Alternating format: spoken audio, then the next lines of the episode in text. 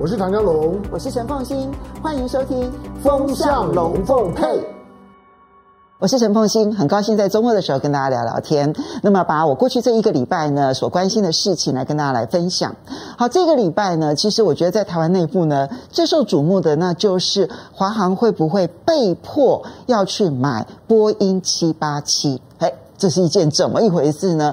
那么，其实，在两个礼拜前呢，美国国会有一个访问团，哈，来到了台湾，六位国会议员，那由他们的预算委员会的参议员葛棣汉呢来带队，好，那他因为他是呃美国共和党在参议院里头预算委员会的最资深的委员，所以现在他虽然并不是这个预算委员会的主席，但是。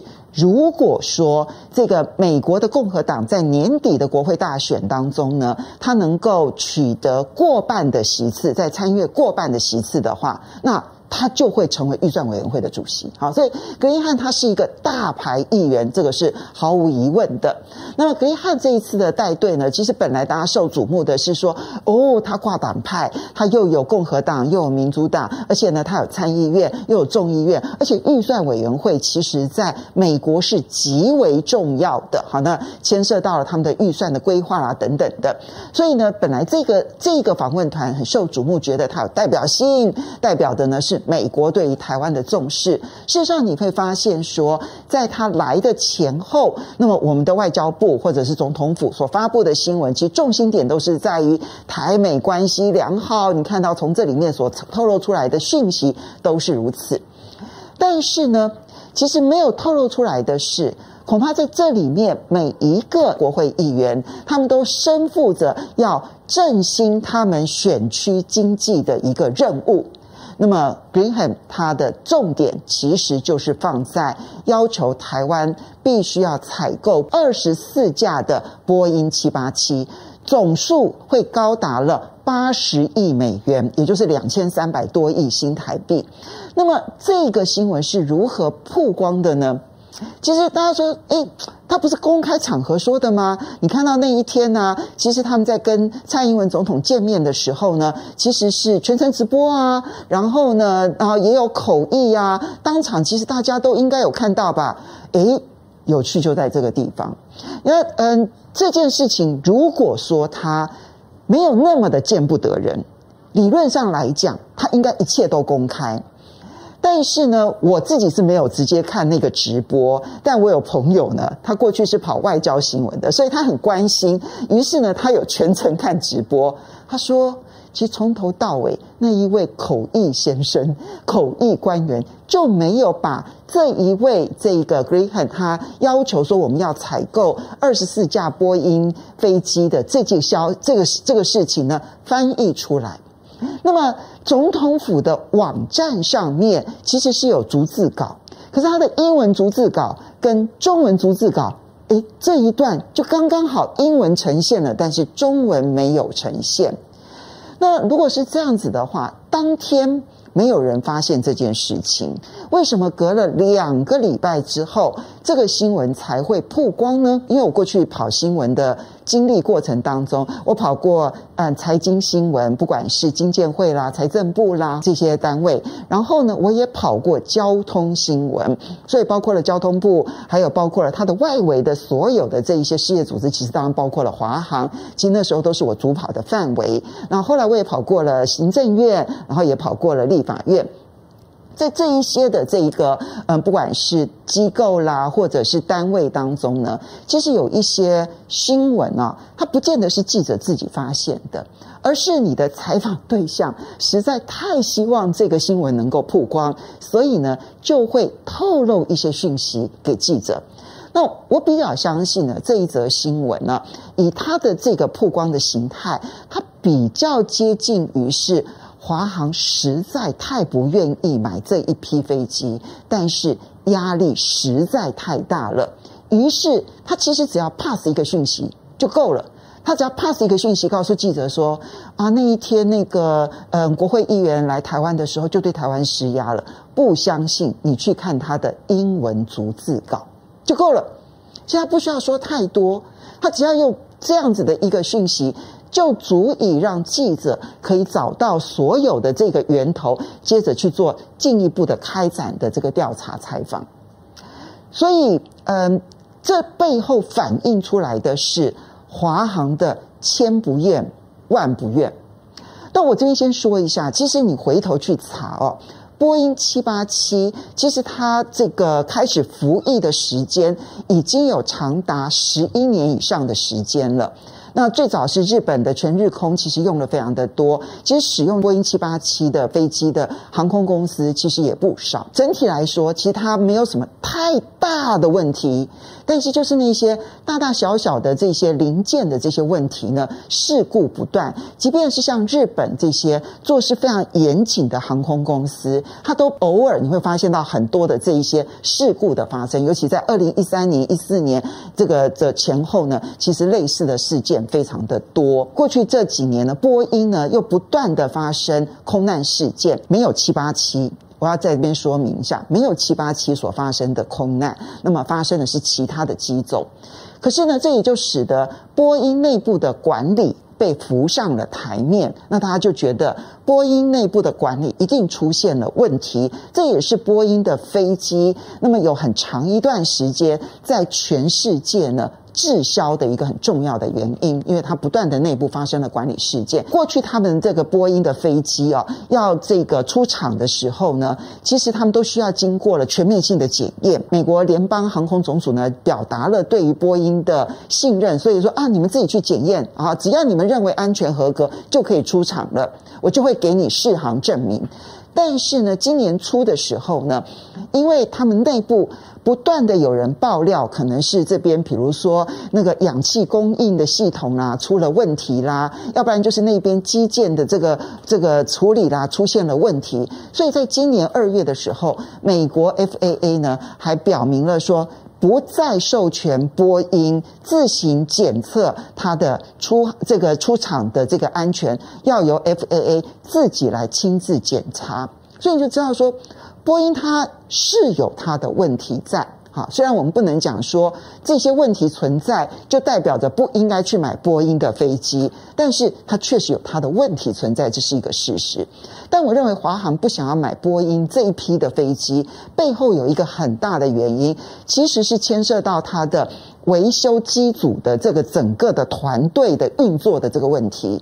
其实任何一个航空公司都是一样啊，我要建构一套维修系统。我这个机队的这一套的维修系统，我越是单纯化，我的成本越低。我不需要去每一种零件都去准备，其实我在处理上面会比较方便。那么对于华航而言，它的中程的飞机所需要的，可能重点是放在空中巴士。好，所以它现在的机队呢，也是空中巴士为主，而它未来想要汰换的也是空中巴士。这里面，他当然经过了很长期的评估，从他们的营业上面的竞争力的一个需求上面，他们做了这些决定。就是因为他们做了这个决定，所以美国才要不断施压，然后派出他们的国会议员来施压，派出他们的这一个政府官员来施压。因为你现在看到的资料，不是只有国会议员来施压，其实他们的政府官员也不断的施压这件事情。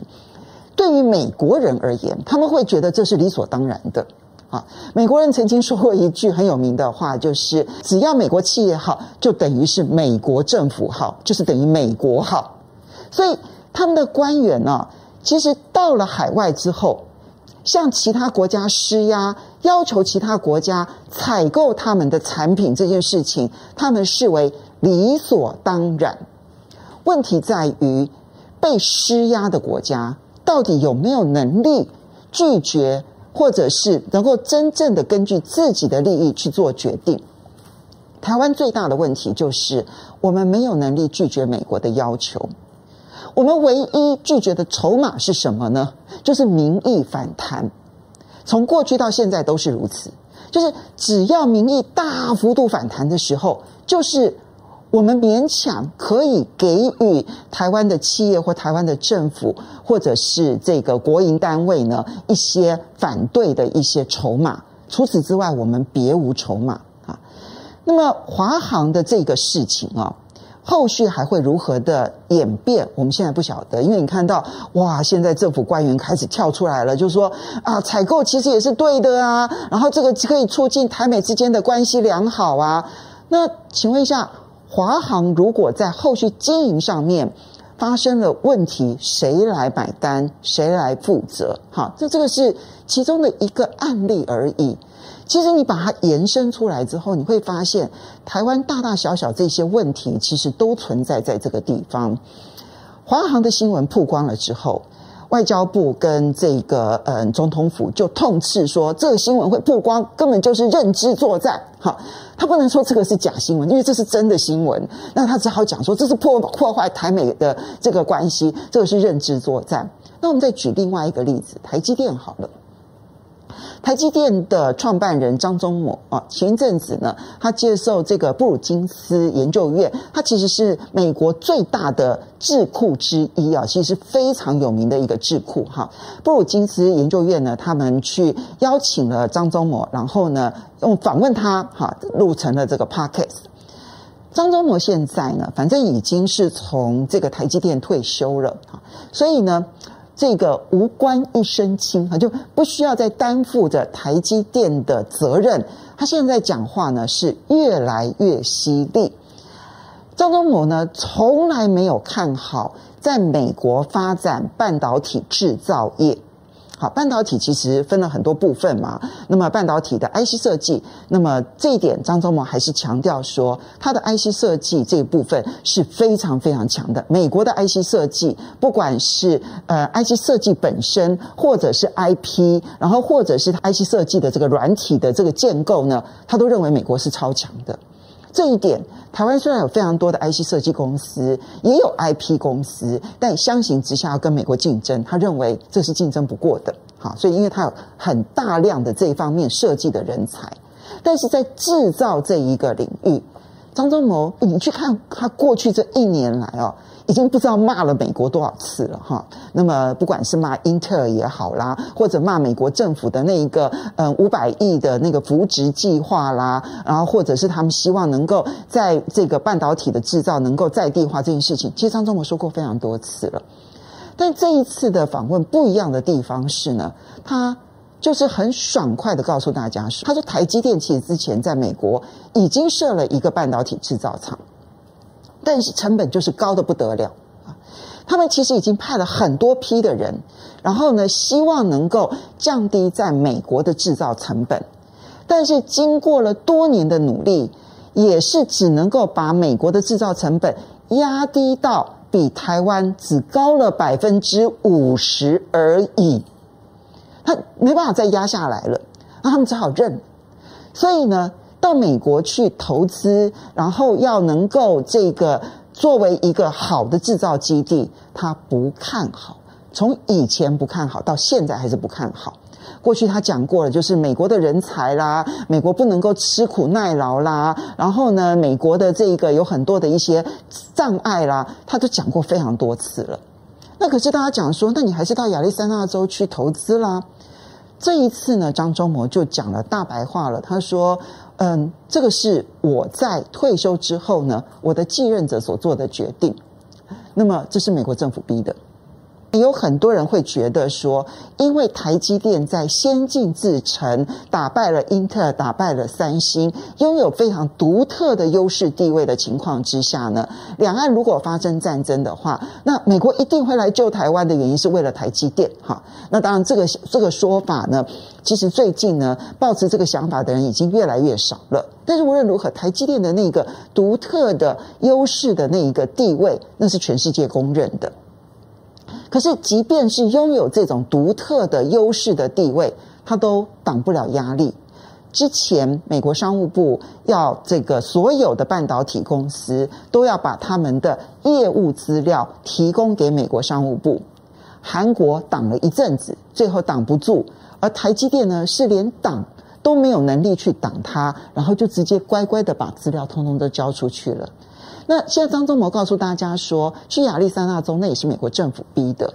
你从这里面你可以看得出来，台湾其实抵挡不了美国的政府或者是政治人物的压力。所以这边我其实没有办法很乐观的来看待华航的这个采购案。我认为华航一定是承受了极大的压力。他现在唯一能做的事情，恐怕就只有拖字诀。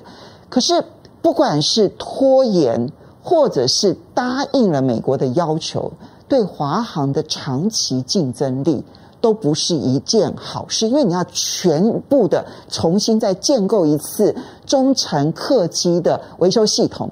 那我在改装的过程当中，我既要维持空中巴士的这个维修系统，我还要再去重新建立一套波音的中程的飞机的这一个维修系统，那个成本压力真的太大了。华航已经不是独占事业，在航空领域上面，它跟长荣的长期竞争，这一点呢，对于华航的长期竞争力的削弱，其实影响是非常大的。那么，不管华航也好，或者是台积电也好，它在台湾其实都是数一数二的公司。那么，他们所承受的压力尚且如此，你就可以想象得到，其实台湾呢、哦，现在在地缘政治上面，我们确实是非常突出，哈，拉到了特殊的一个地位。但是呢，我们在经济上面努力耕耘的成果，这两千三百万人能够共享吗？不一定。其实呢，美国在这边所施加的压力，不管是明的、暗的，其实压力都是非常大的。这一点呢，其实当然会让我觉得有点感慨了，因为台湾呢，其实过去的整个经济发展呢，这个这条路上面呢，一直都是。百般波折，然后压力重重，但至少有一点就是呢，大家全力全心的，其实都为了经济好。但现在看起来，政治的那一块跟经济发展的那一块所想的，不见得是完全一样的。再加上我们地缘政治的地位呢，拉高到这种程度的时候，你反而看到，其外资抛弃台湾的速度也就更快。我想之前我其实跟大家提过，外资今年呢到现在为止卖超台股已经超过了七千亿新台币了。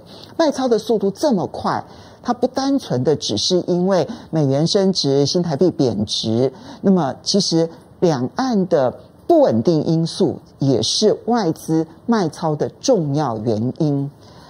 那么整个的情势发展下来。我觉得我常常在看台湾经济的时候，我想很少有一个地区像台湾这么辛苦。就是我们不是单纯的从竞争的角度，然后来看待台湾的产业发展。